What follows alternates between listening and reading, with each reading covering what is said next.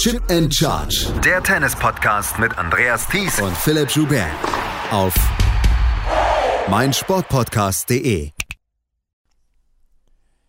Die ersten vier Viertelfinals sind gespielt. Eine große Überraschung gab es. Das Comeback von Elina Svitolina dauert an. Drei Matches, die nicht erwartet worden sind. Zwei sind erwartet worden. Das dritte Match war vielleicht nicht ganz so erwartet, aber auch das keine große Überraschung. Herzlich willkommen zu unserem ersten Viertelfinal-Update hier von Wimbledon 2023 von Chip Charge. Mein Name ist Andreas Thies, natürlich wieder mit dabei. Philipp Joubert. Hallo Philipp. Hallo Andreas. Ja, vier Viertelfinals gespielt. Ähm, prinzipiell möchte ich nicht meckern. Das Niveau war gut heute. Ja, auf jeden Fall. Also wir haben das eine ähm, herausragende Resultat gehabt. Einfach dadurch, dass es auffällt und dass es so emotional war und drei gute Matches darüber hinaus. zweieinhalb gute Matches. Das eine war jetzt nicht so der Knaller, aber ja, da kommen wir gleich noch zu. Ja, da kommen wir gleich noch zu. Aber lass uns erstmal über das richtig gute Match sprechen und das ist das Comeback ähm, was andauert von Ilina Svitolina. Sie ist vor neun Monaten Mutter geworden. Sie hat hier ihr sechstes Turnier gespielt. Sie hatte schon bei den French Open gut gespielt. Und prinzipiell wusste man, sie ist wieder wirklich gut in Form.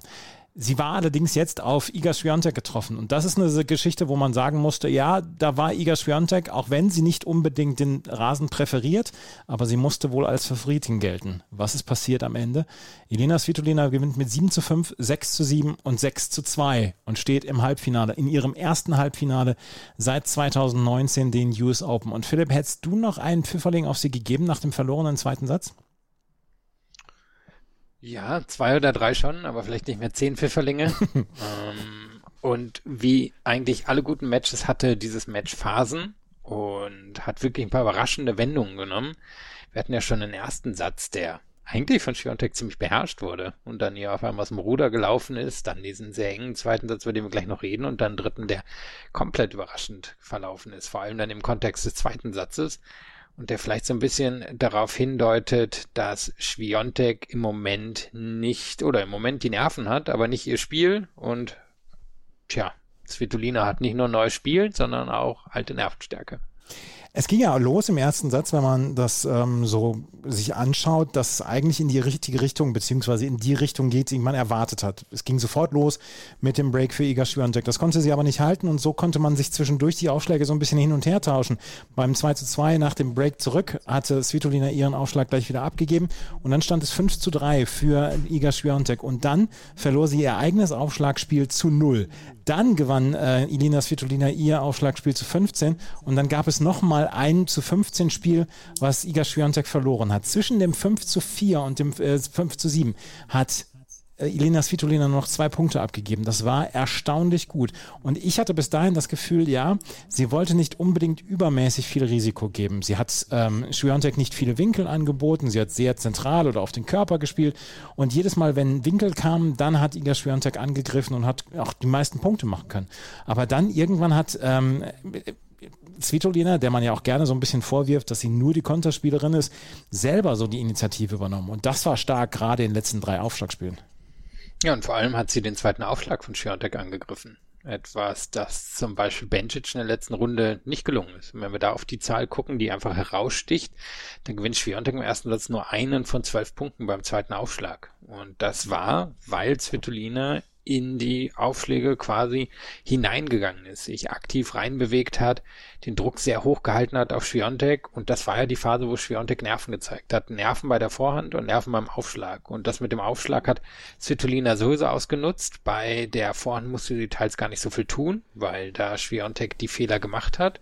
Und ansonsten, wie du schon beschrieben hast, Svitolina, die immer in der Lage war, eine Grundlinie dicht zu machen, die aber eben seit ihrem Comeback in der Lage ist, auch offensiver zu spielen. Die hat das genau hier gezeigt. Und das kombiniert mit etwas, über das wir gleich noch sprechen werden, ihren ersten Aufschlag, hat dann für eine, wie ich finde, sehr überraschende Wendung in diesem ersten Satz gesorgt. Und es ist ein bisschen, was wir gestern über das Match zwischen ähm, Tsitsipas und Eubanks gesagt haben. Man muss nicht immer der oder die bessere sein, es reicht, die wichtigsten Punkte zu gewinnen. Mhm. Und das ist Svitolina in diesem ersten Satz gelungen.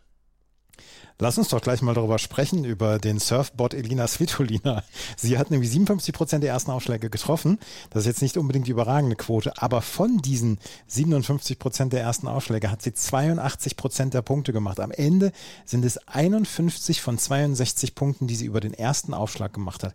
Das ist eine überragende Quote und Elina Svitolina ist nun wirklich nicht als Surfbot bekannt. Dass sie einen guten Aufschlag hat, das wissen wir, aber der funktionierte heute fast perfekt, wenn er denn kam. Ja, und das ähm, vor allem konstant übers Match. Ich glaube, erster Satz, was waren es? Erster Satz 75, zweiter Satz 88, dritter Satz 83. Ja, also wie gesagt, konstant übers Match und das gegen die herausragende Return-Spielerin, die es, die es gibt. Ähm, und da würde ich den Rasen inkludieren, dass Schwiontek wirklich herausragend ist. Und es ist nicht so, dass Vitolina jetzt die eine die eine Variante im Aufschlag hat, die allen Gegnern schwer macht, sondern gefühlt ist sie bei allem ein bisschen besser geworden. Ähm, nach außen, der, der Slice äh, ist ganz gut.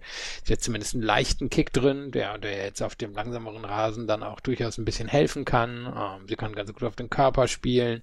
Die Geschwindigkeit ist relativ hoch, wenn auch nicht überragend und so hat sie sich da wirklich einen ersten Aufschlag zusammengezimmert, der hier mit zu den Besten im Turnier gehört. Und das hätte man jetzt ja wahrscheinlich vorher nicht unbedingt gedacht. Nee, damit hatte man überhaupt nicht gerechnet. Ich jedenfalls auf jeden Fall nicht. Der zweite Satz war unglaublich intensiv. Beide haben äh, versucht, ihren Aufschlag zu halten, haben es auch größtenteils getan in diesem zweiten Satz.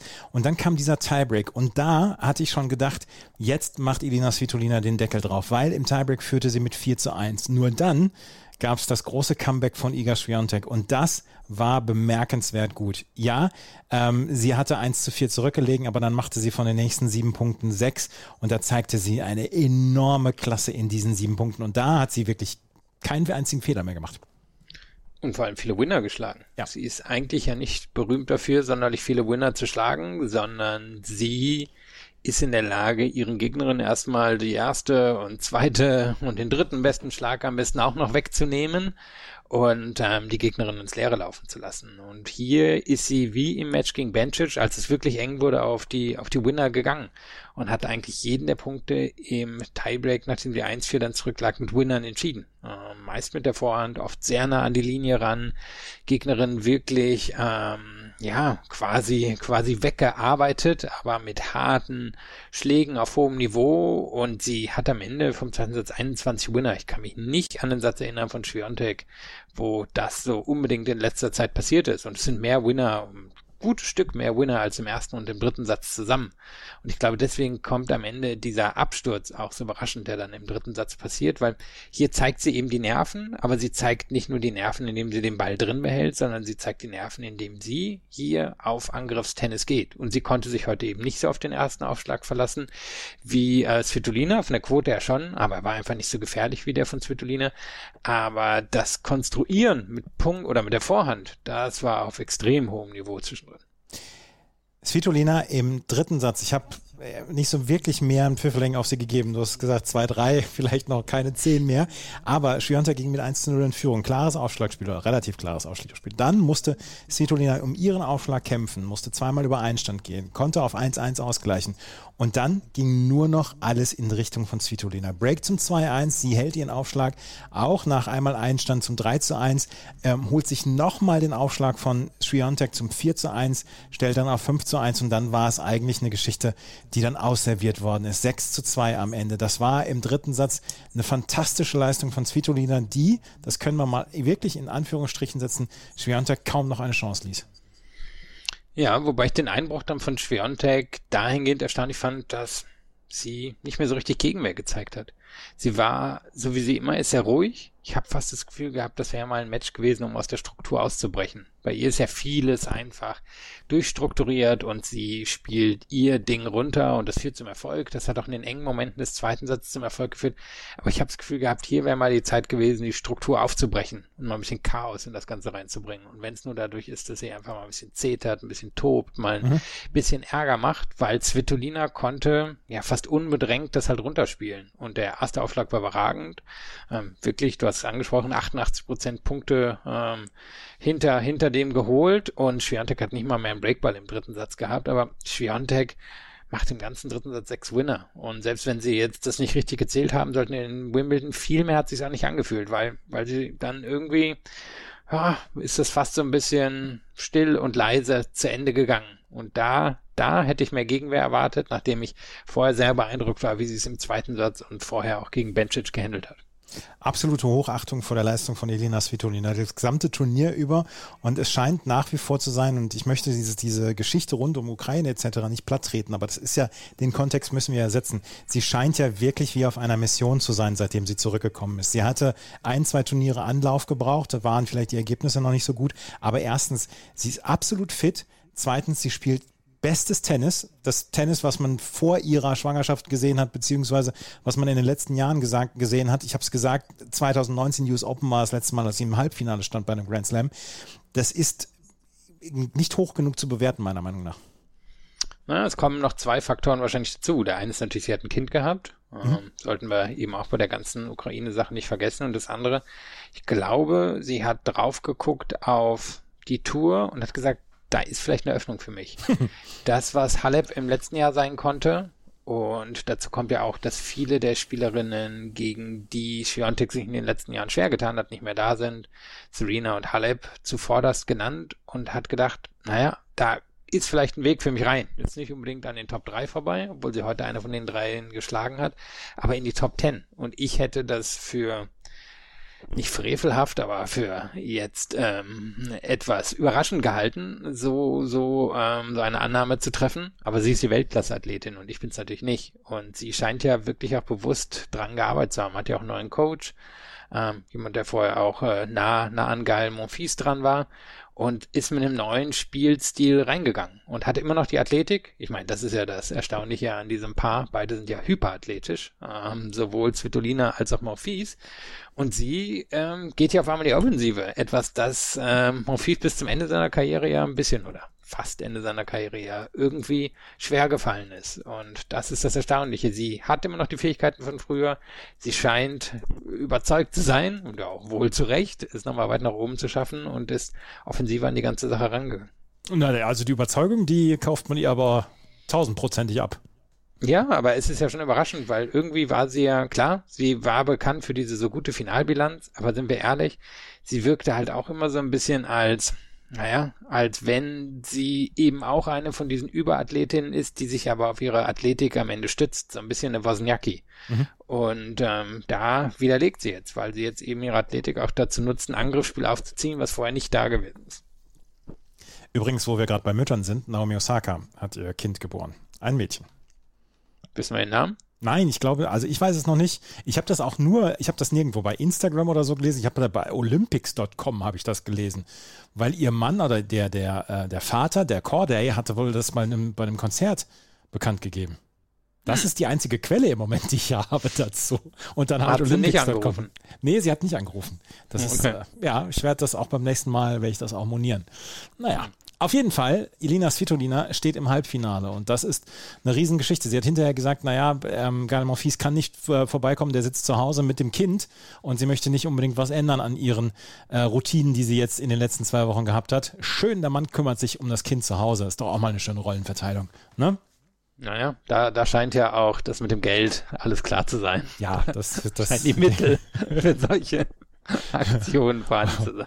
Wahrscheinlich beide Steuerklasse 4 im Moment. Ja, auf jeden Fall, sie trifft jetzt auf Maketa Vondrushova. Und Maketa Vondrushova hat heute Jessica Pegula eine vielleicht herzzerreißende Niederlage beigebracht, weil Pegula führte im dritten Satz schon mit 4 zu 1 und es, sie stand ganz kurz davor, in ihrem sechsten Viertelfinale in einem Grand Slam zum ersten Mal das Halbfinale zu erreichen.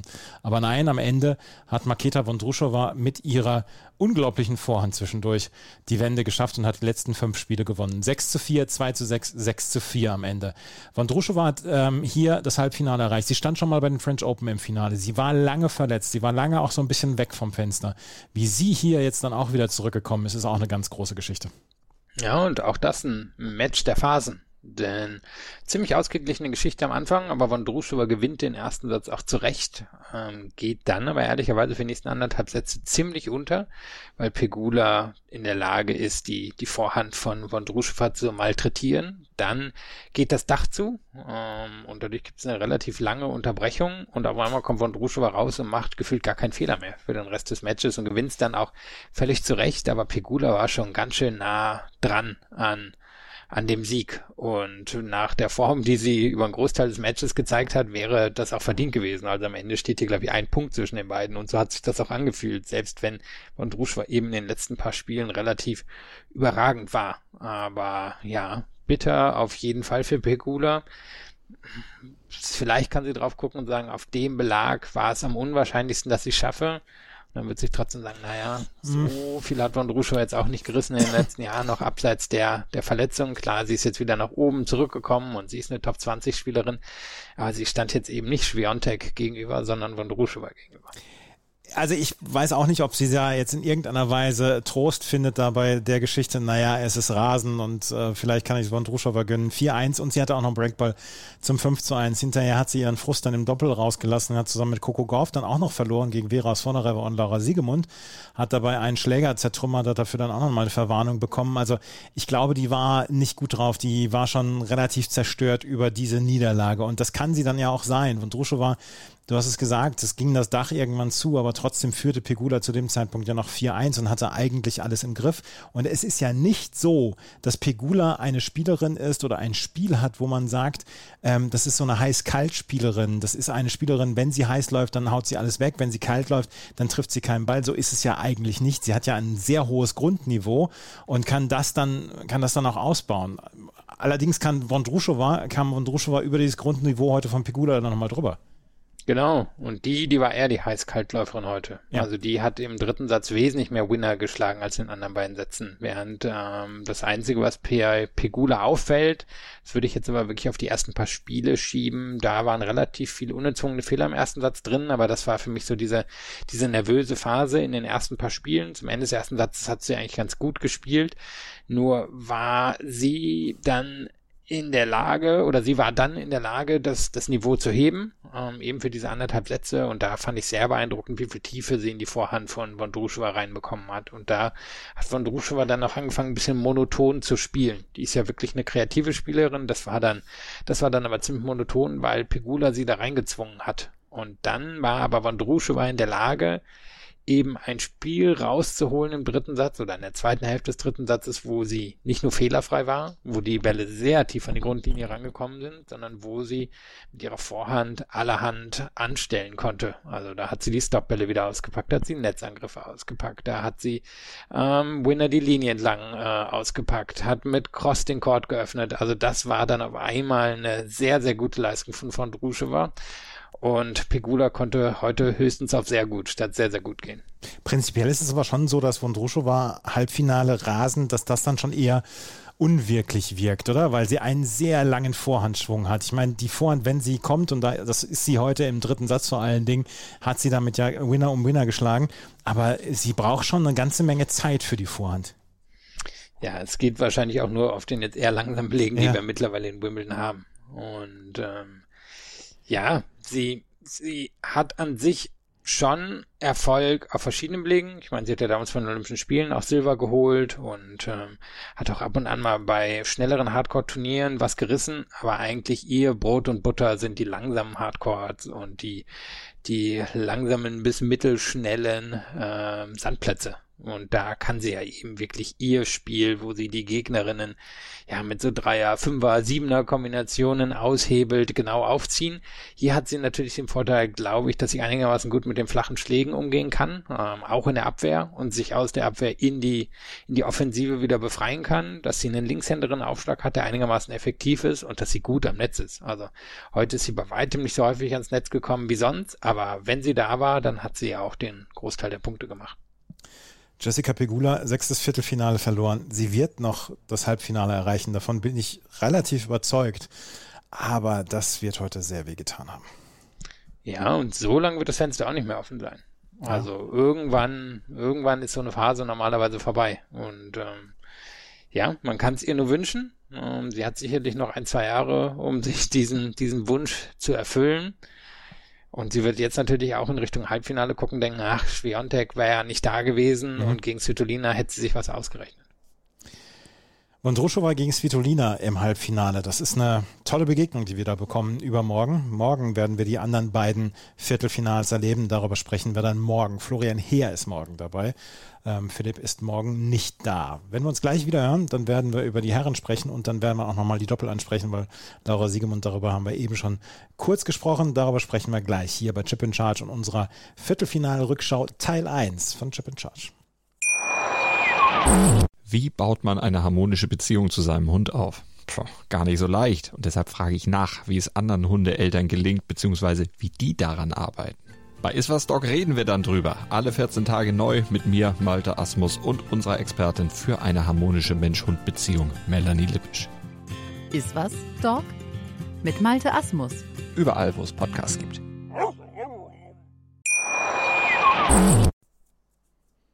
Novak Djokovic gegen Yannick Sinner, das ist das erste Halbfinale bei den Männern. Und Philipp, bevor wir auf die Matches zu sprechen kommen, dafür braucht er es jetzt nicht unbedingt sehr Qualitäten, um das äh, zu sehen, das Halbfinale, nach diesen Viertelfinals. Ja, selbst wir beide haben es vor dem Turnier vorausgesagt. Selbst wir beide, so sieht es nämlich aus. Ähm, Yannick Sinner hat heute auf Court 1 gegen Roman Safiullin gespielt und das war eher so ein Match, was ja unterm Radar lief. Es waren nur vier Matches, aber wir waren gerade noch so ein bisschen berauscht von den Frauenmatches. Da hatte zum Beispiel Yannick Sinner schon gegen Roman Safiulin begonnen. Und am Ende steht ein sehr ja, routinierter 6-4, 3-6, 6-2, 6-2-Sieg für Yannick Sinner. Beide haben sich gerade im ersten Satz sehr die Vorhand um die Ohren gehauen. Aber ich hatte das Gefühl, als ähm, Sinner das erste Break geschafft hat heute, da ging es dann nur noch in eine Richtung. Ja, er hat den zweiten Satz verloren und ja, im zweiten Satz hat Safiulin gut gespielt, aber insgesamt hatte ich nie das Gefühl, da ist jetzt ein Upset-Alert drin. Nö, es ist vielleicht auch mal ganz oder ein gutes Match, um zu illustrieren, wo dann eben doch der, der Unterschied zum Beispiel zwischen Weltklasse und jemanden liegt, der primär Challenger spielt. Weil es wird ja häufig gesagt, naja, man guckt sich einen Challenger an und dann sieht man, wie hoch das Niveau ist. Nur ist es ja häufig auf Challengern so, das Niveau kann über eine bestimmte Zeit gehalten werden. Mhm. Jemand wie Sinner, der, der kann über drei von vier Sätzen das Niveau halten. Gegen, gegen Djokovic muss er das fünf von fünf Sätzen hinbekommen, aber hier hat das drei von vier Sätzen gemacht und Safiulin konnte das nicht. Safiulin hatte eine unglaublich starke Phase in dem Match. Da lag er zwei, drei hinten im zweiten Satz und hat das dann eben in einen 6-3 gedreht und das war überragend. Da hat man gesehen, wie gut sein Spiel sein kann, wenn er in so eine heiße Phase reinkommt. Aber als er dann das Break im dritten Satz kassiert hat, da war die Nummer ehrlich gesagt durch. Mhm. Weil mhm. Sinner hat sehr gut aufgeschlagen und der Aufschlag von Safiulin ist nicht so gut wie der von Sinner und Sinner ist einer der besten Return-Spieler. Und alles, was Safiulin Sinner entgegengeschmissen hat in der Phase, das konnte Sinner dann doch ähm, auskontern. Dann sind die Ballwechsel halt sechs, acht, zehn Schläge gewesen und am Ende hat Sinner sich da dann meist durchgesetzt, weil er einfach über längere Zeit ein hohes Niveau gehen kann als jemand wie Safiulin. Zwei Dinge bei Sinner und die sind altbekannt und da erzähle ich jetzt nichts Neues. Der Aufschlag und die Vorhand. Der Aufschlag heute, erster Aufschlag, die Quote, die wird gegen seinen nächsten Gegner deutlich höher sein müssen als die 55 Prozent heute. Allerdings ist Sinner keiner, der mit 75 Prozent aufschlägt. Aber damit hat er 90 Prozent der Punkte gemacht, 43 von 48. Und dann die Vorhand. Die war im ersten Satz bärenstark. Die hat im zweiten und dritten Satz, äh, im zweiten Satz nicht ganz so funktioniert, aber im dritten und vierten war sie wieder da. Das sind die beiden Schläge. Auch da erzähle ich nichts Neues. Die müssen dann im nächsten Match dann aber sowas von hundertprozentig da sein. Und da sprechen wir dann auch wieder über jemanden. Sinner ist kein Challenger-Spieler, aber das, was du gerade eben gesagt hast, dieses Niveau, was er heute drei von vier Sätzen gegen Safi Huling gehabt hat, das muss er fünf von fünf Sätzen tragen und vielleicht sogar noch ein bisschen besser sein. Naja, kann er sich ein Vorbild nehmen am heutigen Gegner von Djokovic. Der hat sehr nah Maximum seiner Möglichkeiten, glaube ich, gespielt. Und das wird Sinner auf jeden Fall auch müssen am Freitag. Ja, Safiuddin, können wir noch einmal sagen, hat hier ein Riesenturnier gespielt, ähm, hat sich erstmal für ein komplettes Jahr hat er sich so in die Top 100 gespielt, dass er keine Probleme hat, mehr in die Grand Slams reinzukommen. Das ein oder andere Tausender wird schon drin sein. Für Safiuddin hat sich dieser, ähm, dieser Weg nach Wimbledon aber sowas von gelohnt. Ja, und wenn ich jetzt gerade kritisch geklungen habe, dann können wir eben auch einfach mal auf die ökonomischen Realitäten schauen. Und jetzt hat jemand wie Safiulin sich eben nicht nur für die äh, Top 100 quasi festgesetzt für ein Jahr, sondern nimmt ja auch sehr viel Kohle mit.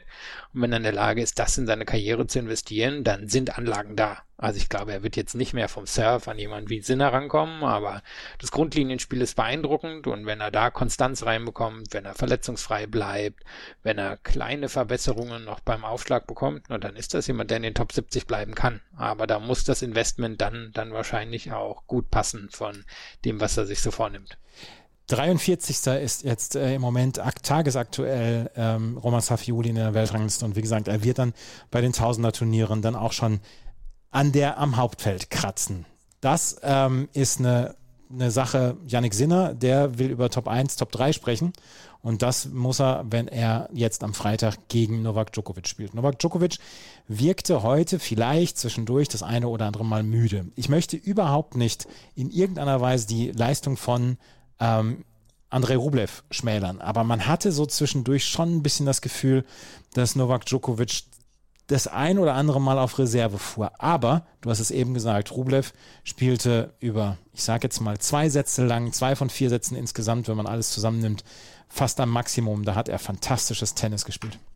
Ja, er hat zwischendrin Djokovic wirklich in die Defensive gedrängt. Also so sehr, dass Djokovic bestimmt zwei, drei Meter hinter der Grundlinie stand, weil Rublev so viel Ärger mit der Vorhand gemacht hat. Und ähm, Djokovic hat es teilweise nicht geschafft, ihn auf die auf die Rückhand zu bekommen. Und das ist, äh, das ist beeindruckend, dass Rublev das geschafft hat, mit der Vorhand zwischendrin so zu dominieren. Und seine Chance, oder er wird sich wahrscheinlich sowieso gedacht haben, na, ich muss unbedingt den ersten Satz gewinnen, weil wer weiß, ob Djokovic nicht ein bisschen müde ist, davon, dass er jetzt zwei Tage am Stück spielen musste und eben nicht mehr so jung ist. Und wenn ich den ersten Satz gewinne, vielleicht kann ich daraus dann einen physischen Kampf am Ende machen. Und er hatte ja dann auch Chancen in den, äh, vor allem im dritten Satz, den, den hätte noch in seine Richtung drehen können. Und dann wäre es natürlich spannend geworden, wäre er am Ende derjenige gewesen, der fitter ist. Ähm, denn das haben wir jetzt gar nicht mehr so häufig gesehen in diesem oder in den letzten zwei Jahren bei Djokovic, dass ihn jemand mal in so einen ganz physischen, mhm. ganz physisches Match reinbekommen hat. Und das hätte ich gerne gesehen gegen Rublev, wie Djokovic da ausgesehen hätte. Hat dafür nicht gereicht, aber insgesamt, wenn man jetzt guckt, wie Rublev in vergangenen Viertelfinals gespielt hat und welche gute Leistung er hier gebracht hat, dann kann man nur sagen, Chapeau, das war schon ziemlich nah am Maximum dran. Und wir können von Rublev eben im Gegensatz zu Sender nicht erwarten, dass er dass er drei, vier, fünf Match, äh, Entschuldigung, Sätze auf Topniveau gegen Djokovic spielt, weil es gibt einen Unterschied zwischen ihm und Sinner, aber er ist viel näher dran, als es in der Vergangenheit war. Rublev wurde ja gerne auch mal so ein bisschen als der Purmans Ferrer oder so genannt, weil er ist einer, der seit Jahren in den Top Ten ist, aber die ganz, ganz großen Titel, die sind ihm immer so ein bisschen verwehrt geblieben. Und vielleicht wurde er auch nicht abschätzig äh, angeschaut, aber man hat nie so richtig gedacht, dass er in die Top 3, Top 2 oder äh, Weltranglisten Erster werden kann. Und vielleicht wird er das ja auch nicht. Aber was er für Leistungen, zu Leistungen imstande ist, und er ist ja einer, der will besser werden. Und wir haben vor ein paar Jahren schon darüber gesprochen, seine Rückhand ist zu schwach. Die ist inzwischen deutlich besser geworden. Er hat immer noch Probleme, dann vielleicht seine Emotionen im Griff zu behalten. Aber er hat heute zum Beispiel vier Sätze komplett fokussiert gespielt. Und das nötigt mir einfach großen Respekt an. Und ich gebe es zu, ich sehe ihn sehr gerne spielen, auch wenn das zwischendurch äh, Kritiker werden sagen, es wirkt ein bisschen eintönig mit dieser Vorhand. Aber ich sehe ihm gerne beim Tennisspielen zu. Ja, er ist eben nicht so ein kompletter Spieler wie viele andere aus seiner, wie viele andere die paar seiner Generation, die besser sind oder die vor ihm in der Weltrangliste stehen. Aber er holt sehr viel aus dem raus, was er macht. Und würden sie jetzt alle, alle so spielen wie, wie eben, weiß ich, Tsitsipas, Medvedev, Zverev ähm, und Hurkacz, dann wäre es ja auch langweilig. Und er ist ein anderer Typ, er hat eine andere Herangehensweise. Er hat, wie du gesagt hast, er ist besser geworden auf der Rückhand. Er hat auch einen besseren zweiten Aufschlag. Das war früher ziemlich katastrophal. Da hätte ihn jemand wie Djokovic auseinandergenommen. Ähm, und da hat er auf jeden Fall Verbesserung gezeigt. Und ich glaube, für ihn war dieser Titel in Monte Carlo unglaublich wichtig. Ein Masters-Turnier gewonnen, eine richtig gute Leistung gebracht. Jemand wie Rune im Finale besiegt, wo er noch von einem größeren Rückstand zurückgekommen ist. Das war alles sehr beeindruckend. Und ähm, hier sich auf jeden, jeden Fall besser verkauft als, ähm, als bei anderen Viertelfinalauftritten. Und er hat jetzt eine noch bittere, bitterere Bilanz als Pegula. Ich glaube, bei ihm ist 0,8, bei ihr ist ja. Ja, bei ihr 0,6. Mm, aber er hat wahrscheinlich eher, eher die Chance, ähm, für mich zumindest mal in Halbfinale zu springen als sie. Beide werden jetzt wahrscheinlich keine, keine Top-3-Spieler mehr und Grand Slam-Sieger, Siegerin werden. Aber Rublev, glaube, es ist noch ein kleiner Schritt nach oben drin. Einen Punkt möchte ich noch gerne ansprechen. Das war im dritten Satz, du hast es eben gesagt, er hatte seine Chancen im dritten Satz. Es stand 5 zu 4 für Djokovic. Er schlug auf den dritten Satz auf und da gab es dann drei Breakbälle für Andrei Rublev. Und einen Breakball ähm, da habe ich dann hinterher gedacht, ja, es ist, gibt für äh, Rublev keine Chance. Es gibt sie nicht. Ähm, es gibt einen guten Aufschlag von Djokovic, einen super Return von Rublev vor die Füße von Djokovic. Der bringt den Ball so zurück, dass er genau auf den Körper von Rublev geht. Der macht einen kürzeren Ball und Djokovic kann abschließen. Da habe ich gedacht, ja, es wird, es wird heute nicht so kommen, dass Rublev gewinnt. Das, vielleicht, vielleicht ist es da auch in ihm etwas zerbrochen, weil dieser Return war so gut und er bekommt ihn dann nochmal zurück, vielleicht sogar mit einem Notschlag von Djokovic und kann den Punkt nicht machen und er hatte da seine große Chance. Ja, super enger Satz am Ende. Ganz, ganz ausgeglichene Statistiken auch. Ähm, alles, alles ganz leicht für Djokovic und am Ende aber auch hier die, die Christopher Eubanksche Weisheit, die wichtigen Punkte müssen gewonnen werden. Und wer kann das natürlich besser als Djokovic? Und wer will da auch den Gegnern verdenken oder enttäuscht sein, dass die, wenn sie das jetzt 15, 15 Mal in so einem Match erfahren haben, dass sie dann nicht beim 20. Mal wieder mit derselben Freude und fast Naivität wiederkommen. Also kann man, glaube ich, jetzt auch nicht unbedingt erwarten erst nimmt er dir die Beine, dann nimmt er dir die Seele. Und da ist, da hat man die Seele von Andrei Rublev so langsam entweichen sehen aus seinem Körper, als er den Punkt dann verloren hat. Äh, Djokovic hat dann am Ende in vier Sätzen gewonnen. Es ist sein 400. Grand Slam Match heute gewesen.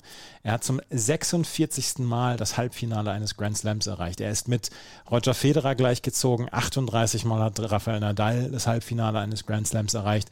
Und ähm, jetzt hat er die nächste die nächsten, den nächsten Haken dran gemacht an seine Karriere und an die, dass er ja als der GOAT irgendwann bezeichnet wird, wenn er zurücktritt. Ja, jetzt ist er schon der erfolgreichste Spieler aller Zeiten und werden wahrscheinlich ein paar Rekorde dazukommen, vielleicht sogar noch in den nächsten paar Tagen und ähm, ja, dann werden sich wahrscheinlich alle anderen mh, hm, Diskussionen eher auf weiche Faktoren irgendwann konzentrieren, ja. denn auf ähm, die harten Fakten. Ja. ja, vielleicht sprechen wir heute in acht Wochen noch darüber, dass er etwas geschafft hat, was seit 1969 nicht mehr geschafft worden ist. Ne? Ist ja, ja immer noch der Fall oder ist ja noch, immer noch möglich. Ja, und er ist ja jetzt schon wieder kurz davor, was zu machen, was nur er in den letzten, weiß der Geier, wie viel Jahrzehnten geschafft hat. Drei Grand Slams zu gewinnen, ähm, also die ersten drei Grand Slams zu gewinnen, schon wieder ganz nah dran zu sein an, an einem, ähm, an einem Grand Slam an sich, also alle vier Turniere zu gewinnen und ja, er wird jetzt gegen Sinner eine Herausforderung haben, weil Sinner ja auch derjenige war, der hier im letzten Jahr vielleicht am nächsten rangekommen ist. Der hatte 2-0 Sätze gegen Djokovic geführt und als das Break im dritten kam, ist Sinner dann weggebrochen. Aber vielleicht hat Sinner was gelernt und Sinner hat die Möglichkeiten, um Djokovic ähm, in Gefahr zu bringen. Ob er die Möglichkeit hat, ihn zu besiegen, weiß ich nicht. Aber an sich ist ja jetzt die spannende Konstellation, dass Djokovic, wenn er hier Wimbledon gewinnen will, ja schon die, oh, was ist denn das dann, die übernächste Generation oder so, überübernächste eigentlich. Ja. Sie hatten ja mal die Dimitrov-Generation, dann kam die Zverev-Generation, jetzt befinden wir uns schon in der Sinner bis Rune-Generation und das wird da wahrscheinlich zwei von denen besiegen müssen, wenn er hier Wimbledon gewinnt. Wenn er das schon wieder schafft, dann kann man nur sagen, meine Güte, wirklich, eine Generation nach der anderen hat er sich ja schon eine Federer-Generation darüber abgearbeitet, also es ist erstaunlich. They're coming for my scalp, that ain't happening, hat er im On-Court-Interview gesagt. Hat er, hat er sich irgendwelche Rocky Balboa-Filme oder so angeguckt, ne?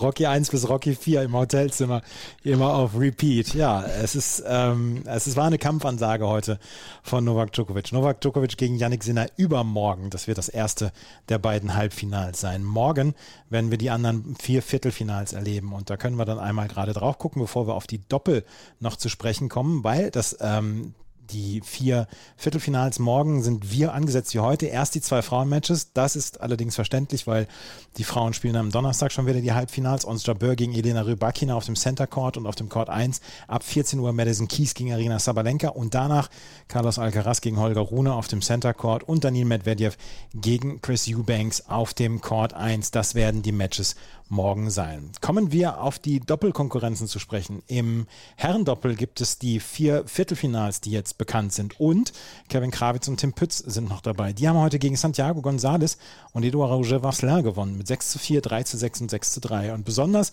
Kevin Krawitz Return hat heute herausgestochen. Der hat heute wirklich exzellent gespielt. Krawitz Pütz spielen jetzt im Viertelfinale gegen die Altmeister, gegen Andy Murray und Michael Venus. Michael Venus, Tim Pütz ja auch länger zusammengespielt und äh, nicht Andy Murray, Jamie Murray. Und äh, Jamie Murray versucht ähm, wieder einen Grand Slam zu holen. Jamie Murray ist auch, ist auch unkaputtbar.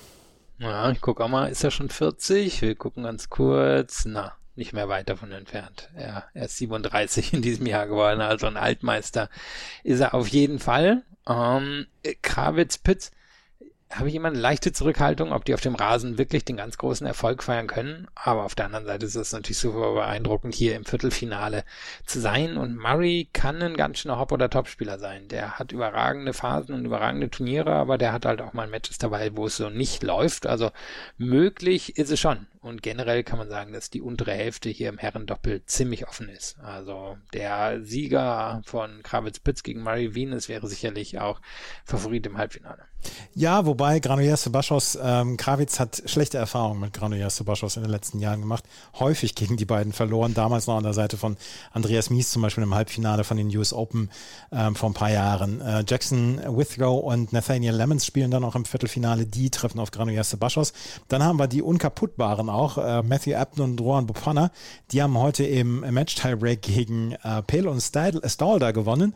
Und dann haben wir Tellen Kriegspor, der noch im Viertelfinale ist, mit Bart Stevens aus ähm, den Niederlanden. Die haben heute gegen Marcelo Melo und John Pierce gewonnen. Ariel Beha und Jan Pavlacek, die spielen ein exzellentes Doppel, haben heute Mate Pavic und Nikola Mektic aus dem Turnier genommen.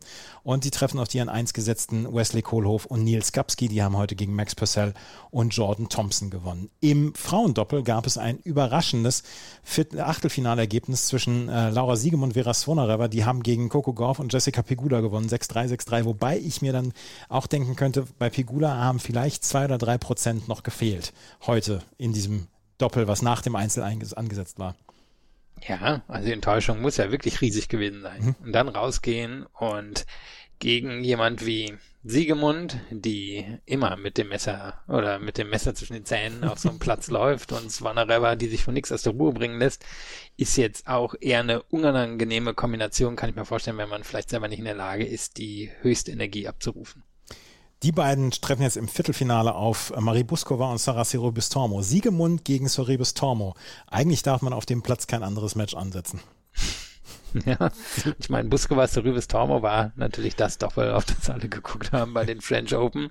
Ist ein sehr, sehr gutes Doppel, die dann aber, glaube ich, davon auch ein bisschen abgelenkt war, was alles in dem Kato-Match passiert ist. Die würde ich als leichte Favoriten sehen gegen Siegemund Zvonareva, muss ich sagen. Und wo wir bei Müttern sind, bei Boris Trizova, ihr Comeback ist auch well alive, hat zusammen mit Suwaje gegen ähm, Caroline Garcia und Luisa Stefani heute gewonnen. 7-6-6-4, die beiden stehen im Halbfinale, genauso wie Caroline Dollarhide und Zhang Zhuai. 6-4, 6-1 haben die heute gewonnen. Darf ich den Gag bringen, dass Kalaschnikova und Shimanovic nicht die Waffen hatten, um Dollarhide und Zhang zu besiegen? Ja, hast es gemacht. Geht so, ne? Ach ja. Kalaschnikowa ist ja doch auch schon, die ist doch jetzt auch bald 40, oder? Oder vielleicht liege ich da falsch. Ähm, das könnten wir nochmal naja, gerade nachgucken. 33. Ja, siehst du. Ja, da sind noch, da sind noch sechs, sieben Jahre Doppel auf jeden Fall drin.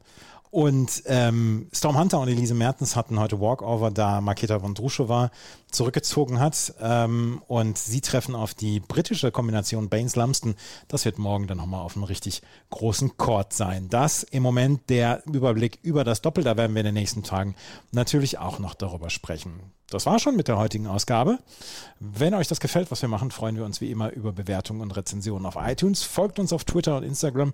Und wenn ihr euch so begeistert an unserem Podcast, dass ihr uns auch finanziell unterstützen wollt, dann gibt es in den Show Notes die Links zu Steady und zu PayPal.